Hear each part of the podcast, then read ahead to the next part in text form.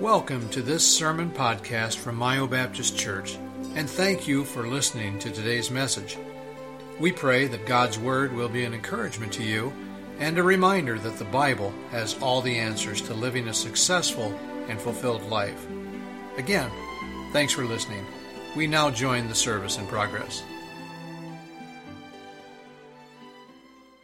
For Brother Jamie and Amber, they are on a mission and they have their pop up camper and they are working their way all the way out to Yellowstone National Park.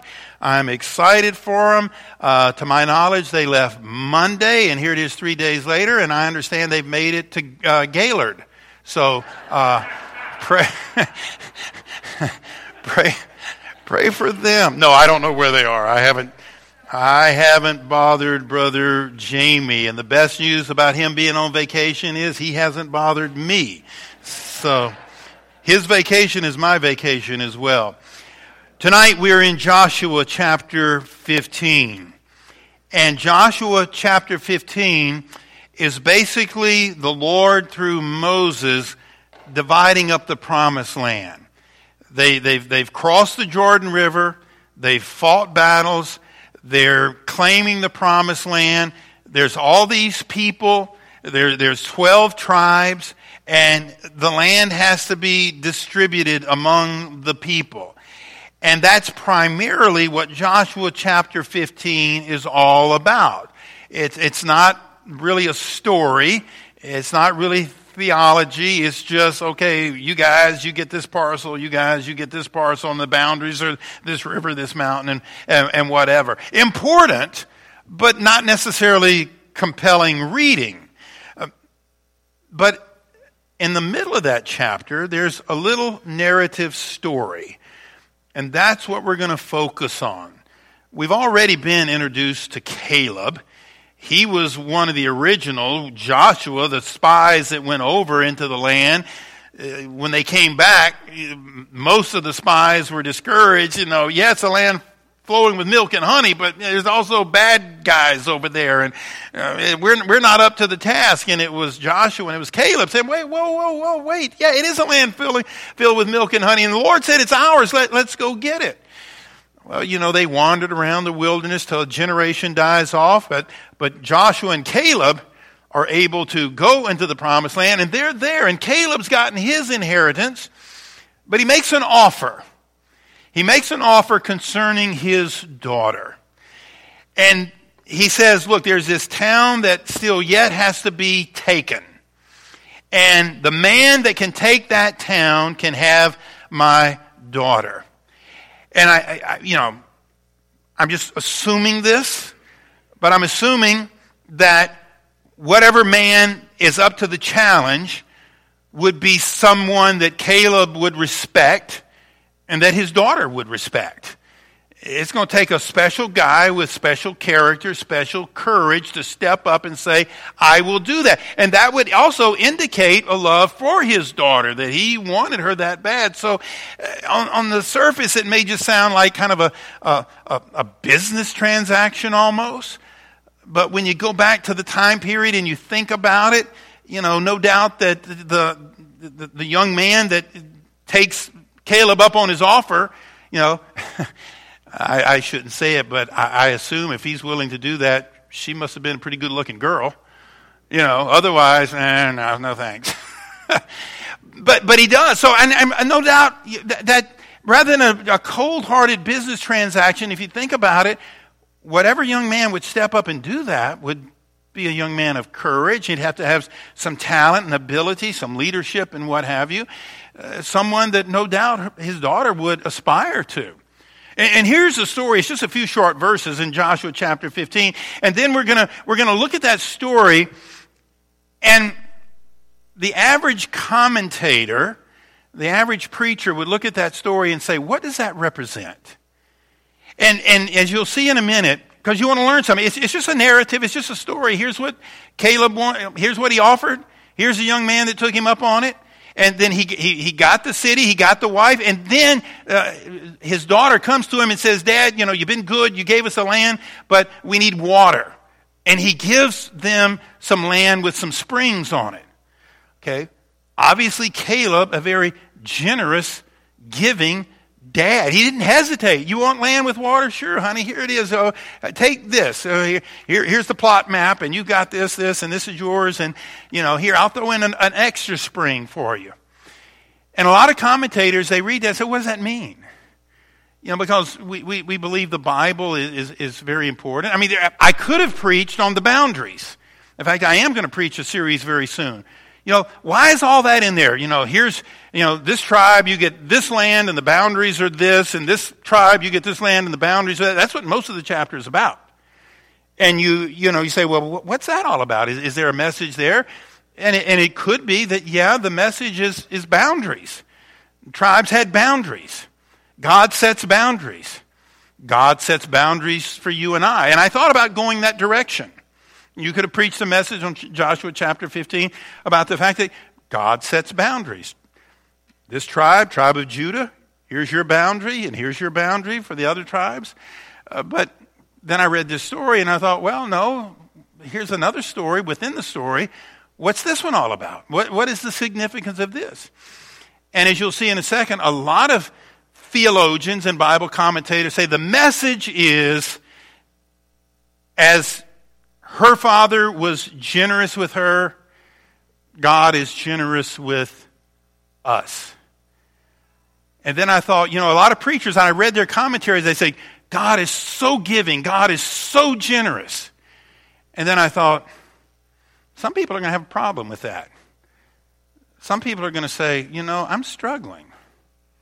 Some people are going to say, what about Genevieve and James down in Knoxville? What about uh, down in Tyler, little Tyler down in Houston, Texas?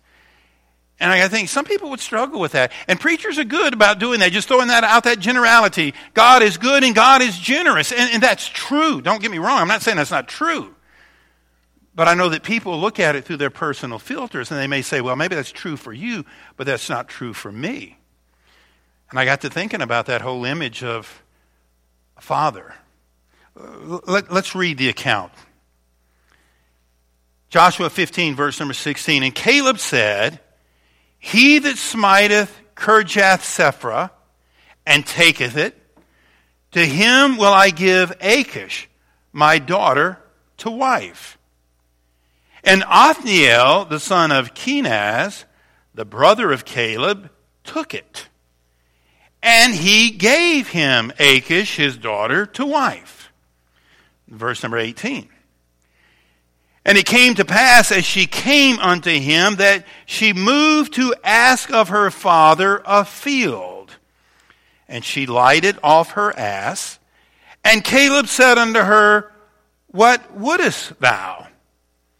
who answered, Give me a blessing. For thou hast given me a south land. Give me also springs of water. And what did he do? And he gave her the upper springs and the nether springs. Again, most of chapter 15 is dealing with the division of the land and the boundaries, and there's a message there. But within that chapter is this little short, brief story. And Caleb had a daughter named Achsah. And he said, Anyone that can defeat or take Kirjath Sepher, you win my daughter's hand in marriage. And Othniel did that. And Caleb was true to his word. He said, Okay, she is your daughter. And, you know, I can't help but believe that that was good with everybody, based on some of the comments I've already made that he wasn't he wouldn't force his daughter into a bad situation and Achsah wouldn't want to be in a bad situation. So I believe, you know, just my side notation is I, I think it was good with everybody. And she and her husband had been given land by Caleb, her father, and she asked him, though, for more, you know, water. And it says he gave her the upper springs and the nether springs. Didn't seem to hesitate. And I said, if you look at what other preachers have to say about this, and I do that, there are a lot of preachers a lot more, a lot smarter, a lot more knowledgeable than I am, and there are trustworthy commentators. There are not so trustworthy commentators, and there are those that I trust. And one of them I read said this about this story because you, you read the Bible and you say, what does that mean? What, what is the message there? You don't just read it for entertainment. You know, what, what's the message there? Mean, here's what one writer said about the message of where this father, the daughter says, Can I have s- some water? And he gives her these two springs. Here's what one writer said The moral interest, and he's talking about these verses, the moral interest of the narrative is the light it throws on the generosity of Caleb. His son in law asked of him a field a field apparently of special value. He got it. His daughter asked springs of water, and she too gained her request. He had the heart of a father. That's very important to remember. He had a genuine interest in his daughter and son in law and desired to see them comfortable and happy. I mean, it doesn't say that, but I think it's clearly implied kindly and large hearted, he at once transferred to them valuable possessions that a greedier man would have kept for himself. And then this writer goes on to say, It is no great wonder that an incident which reveals the flowing generosity of a godlike heart should, t- should sometimes be turned to account as a symbol of the liberality of God. All human generosity, he says, is but a drop from the ocean of the divine bounty, a faint shadow of the inexhaustible substance. So, this writer, as many do, says the message here is just as Caleb was generous with his daughter and son in law, that is a picture, that is the image of how God is generous to us, his children. Now, when the Lord wants us to think about him, that is the metaphor that he uses. The image that he gives to us with which he wants us to think about him is as a father. When we, as born again Christians, think about God, God wants us to think of him as a father, as a generous father. And Caleb would illustrate that. The metaphor that God wants us to use is that of a father when we think of him. In fact, the Lord's Prayer starts out what? Our Father. I mean, that's when Jesus was teaching uh, the disciples to pray he didn't say, pray our king, our, that would have been okay, or your highness, or anything like that. A very, a term we can relate to. Everybody, I mean, certain, we don't really in this country relate to kings, you know, but everybody, wherever you live, you can relate to the fact of a father. So it's interesting that that terminology is used. Our Father which art in heaven.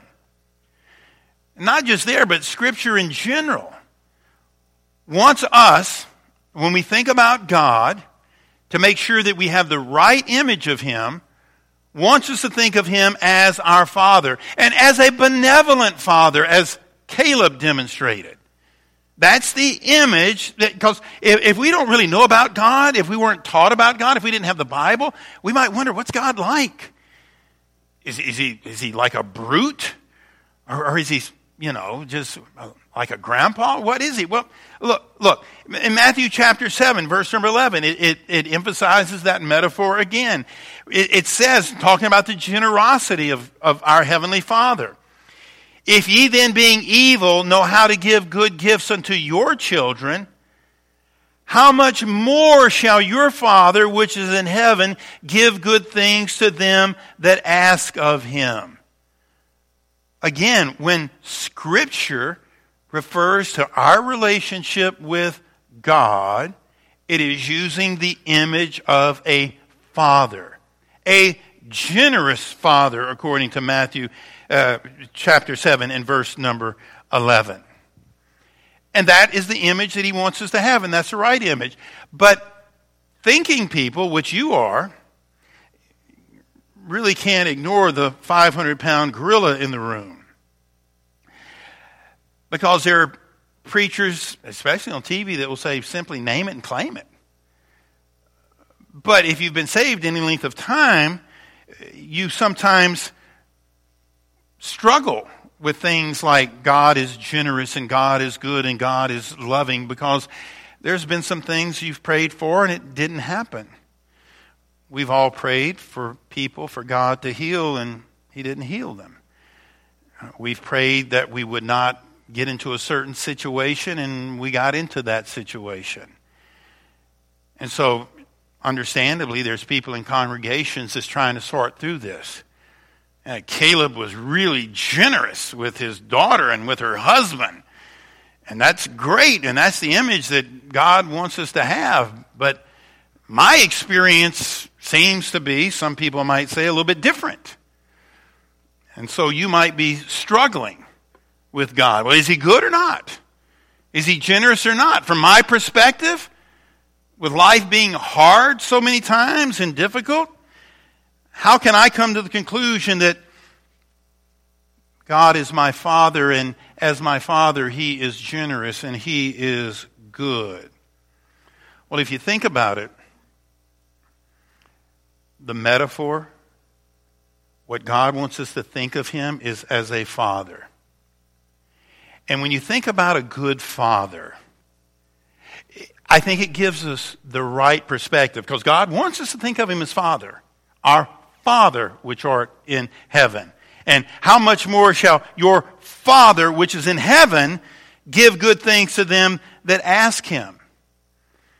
So to resolve that issue of really, is God that good? Because I've had some bad experiences and some things I've prayed for really haven't happened. Well, let's think about God. Let's, let's, let's just continue on with that, with that metaphor. Excuse me, Sharon, metaphor. She fusses at me for that word. She said, You did it again. I mean, I get almost every Sunday and Wednesday night going home, I'm getting a lecture from her. Feel sorry for me. Every mistake. But that is one of your pet peeves. I say metaphor. So.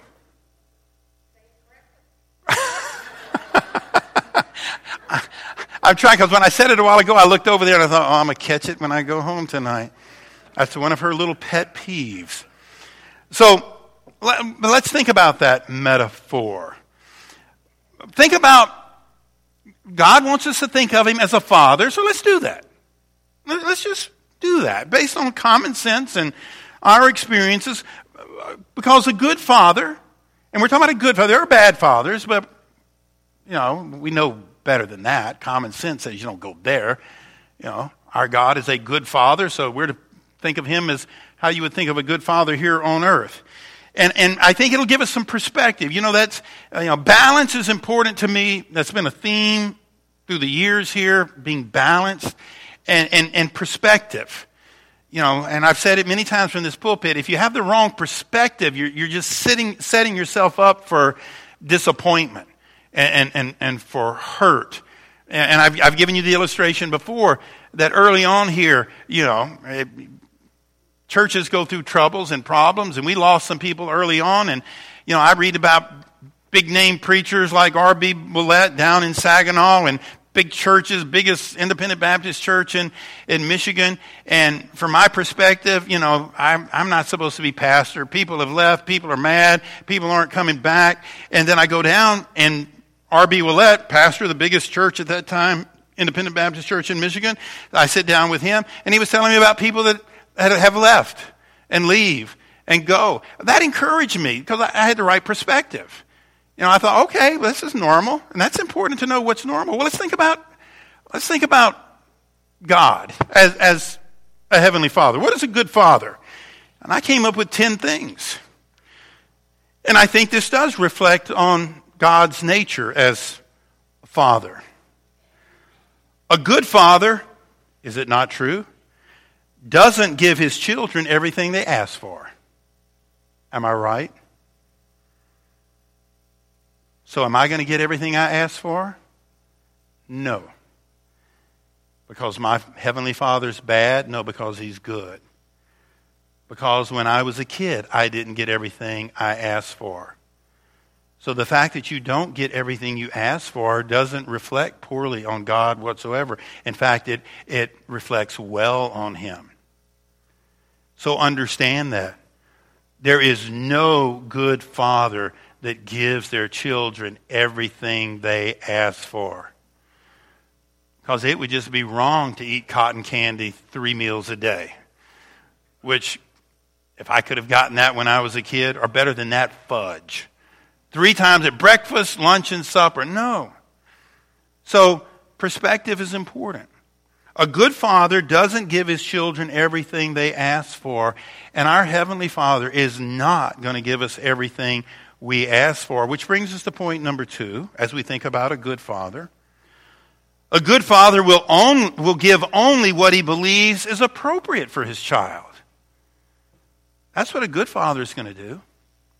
And that's what our Heavenly Father is going to do. And we need to understand that. And when we understand that, we're not going to get angry at God. We're not going to get bitter at God. He knows what He's doing. A good father will only give what he believes is appropriate for his child. Okay, the Lord wants us to think of Him as our Heavenly Father. Okay, we can relate to that. Well, a good father will only give what he believes is appropriate for his child. And that's, that's good. That's what makes him a good father. A bad father will give his children things that are not appropriate, will allow them to do things that are not appropriate. That's a bad father. And so it is with God, too. He will only give us things he believes is appropriate for us. Number three, a good father will often say no to a request.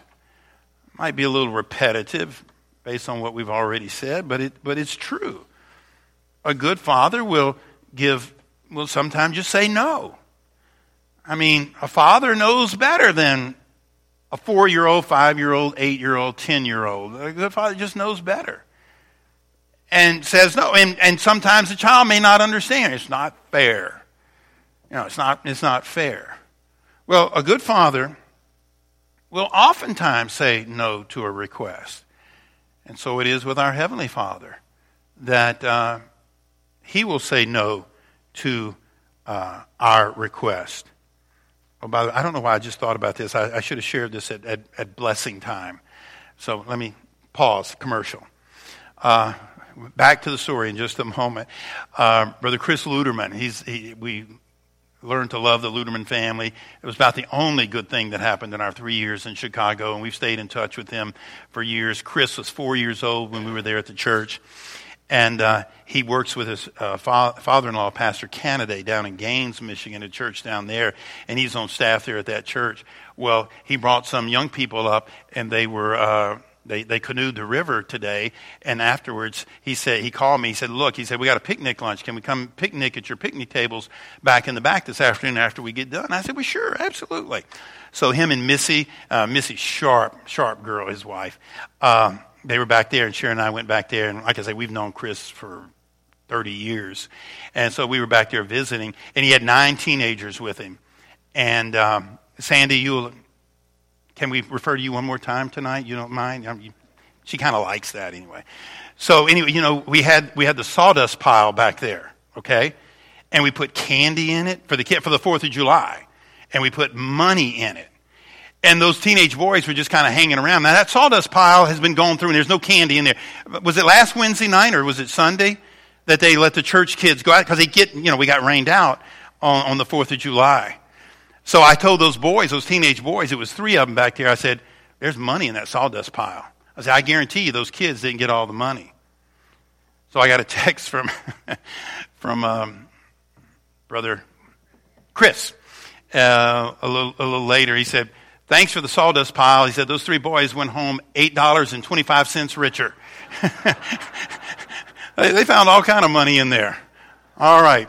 Back to the story. A good father, number four, will allow his children to sometimes experience very difficult circumstances. Sometimes good dads will know this is not going to end well, but under my control. They, you know, good dad, you know, under my control, this is going to teach them a good lesson. And I've given the illustration. It's not that big of a deal. But years ago, when my kids were, when my boys were, you know, young teenagers, they wanted to uh, float the river uh, with the, the Blanchard boys. And, you know, also the Blanchards were here, uh, at least Dennis and his wife were here, and daughter in law were here Sunday. And anyway, uh, I, I, it was, I said, look, it's overcast. The high today's in the mid 60s. Oh, Dad, we can do it. We can do it. We can do it. And I, I knew. I, I said, y'all are going to freeze. Well, the Blanchard boys are going to do it. And what, Adam and, what, what's, their, what's their name? Adam, the three boys? Sharon, somebody help me. Aaron, I mean, Adam, Scott, and Brian. Okay. Those of you that knew, this is a long time ago. Uh, uh, but I finally decided, okay, all right, y'all are going to freeze. And sure enough, guess what? They called a little later and they, they say, come get us. I said, you didn't get very far, did you? No. You know, and I knew it was going to be an unpleasant experience, but they had to learn. And when you, when you put what we're going through in life in the perspective of a father, a good father will sometimes allow his children to experience difficult circumstances with the hope that'll teach them a lesson. Number five, a good father knows this world can be a hard place, but he wants children anyway. Think about that one for a second. Most all of us adults in this room have brought children into the world. And we know this world is a hard place. But we brought them into the world anyway because we love them. The Lord brought us into the world. and It's a hard place but he loves us. That doesn't make him a bad God because this world is hard and we're living in it. No, he's a good God. Just like we have brought our children into the world, he has allowed us to be in the world too. So when you think God can't be God, God can't be real, this place is a hard place. Yes, it's a hard place, and you and I brought children into it, and we brought, we've been brought into it. And you think about it in that sense, you say, you know, it's okay because in the end it's going to end well. Number six, a good father will allow pain and discomfort to teach important life lessons. We've all allowed at, at times our children to experience sometimes, and sometimes they've just experienced our punishment, which could have been painful. Number seven, a good father is always motivated by love. You know, even when he, maybe because he loves them he chastens them. Not maybe, he does. Or allows them to go through some difficult circumstances. Number eight, a good father is honored when his children display character and handle adversity well. I mentioned um, who are the three boys, and the, the pastor was out in Missouri, the big church out there. Sandy, Herb's Herbster, yeah. And I really didn't know Brother Herbster, but I knew the three sons, grown sons in ministry. And just knowing, and one of the sons at, at a young age lost his young wife, and I saw how he responded in such a godly way. You know, that just reflects so well on, on Brother Herbster. And so when the Lord allows us to go through troubles and trials and we handle it in, in a God honoring way, it does just that. It brings honor to the Lord. So don't, don't be surprised and don't think that God is bad because He's allowed us to go through something that's difficult. Number nine, a good father wants his children to grow up and be a force for good. That's what a good father wants. He wants his children to grow up and not take from society and be a, a sponge or a, a leech or a detriment to society or cause havoc in society. A good father wants his children to grow up and be a force for good. Our Heavenly Father uh, wants you and I to be, if you will, a force for good. And you can couch that in spiritual terms to, to be a witness, to be a testimony, to be steadfast, to be pure. And number 10, a good father knows that a life of ease produces an indolent adult if you pamper and spoil your children, indolent basically means lazy. If you spoil your children, if they, if they just experience a life of pampering and coddling, they're going to grow up in all likelihood to be indolent. So you allow some difficulties. You allow some trials. We, we know that it builds character, that it is good for them. So, when you think about Caleb and the fact that he was generous to his daughter and son in law, and preachers say that points to the goodness of God. If you or I are tempted to just say, well, yeah, for them, but I've gone through this, I've gone through this, and now I'm going through this, again, does that make God a bad father? Not when you think of it in the terms that we have laid out tonight. Because sometimes a good father, and we could have added uh, 11, and sometimes a good father, pun- I mean, a good father will punish his children. So you need to have the right perspective.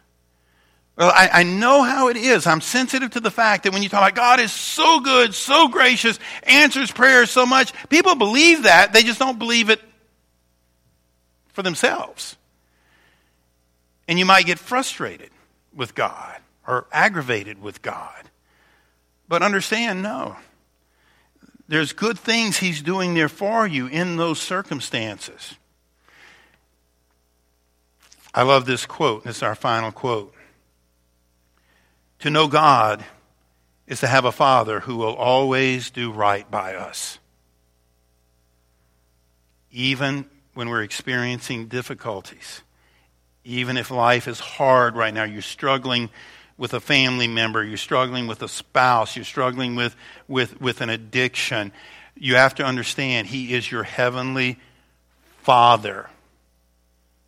And to know God is to have a Father who will always do right by us.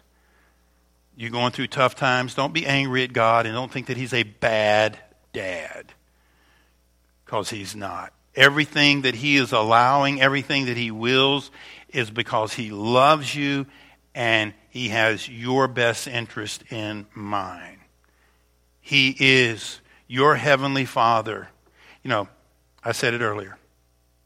There are bad dads. There are sadly abusive dads. There are drunken, alcoholic, dopehead dads. There are mean dads. And there are some, in many cases, sadly, absent dads.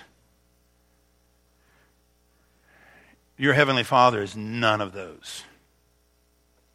None of those. And the fact that things haven't gone well, and the fact that He has told you no, the fact that He's allowed you to suffer some difficulties, only shows you and I just how good He is. Because all of it is meant to do right by you and me. We can be thankful for that.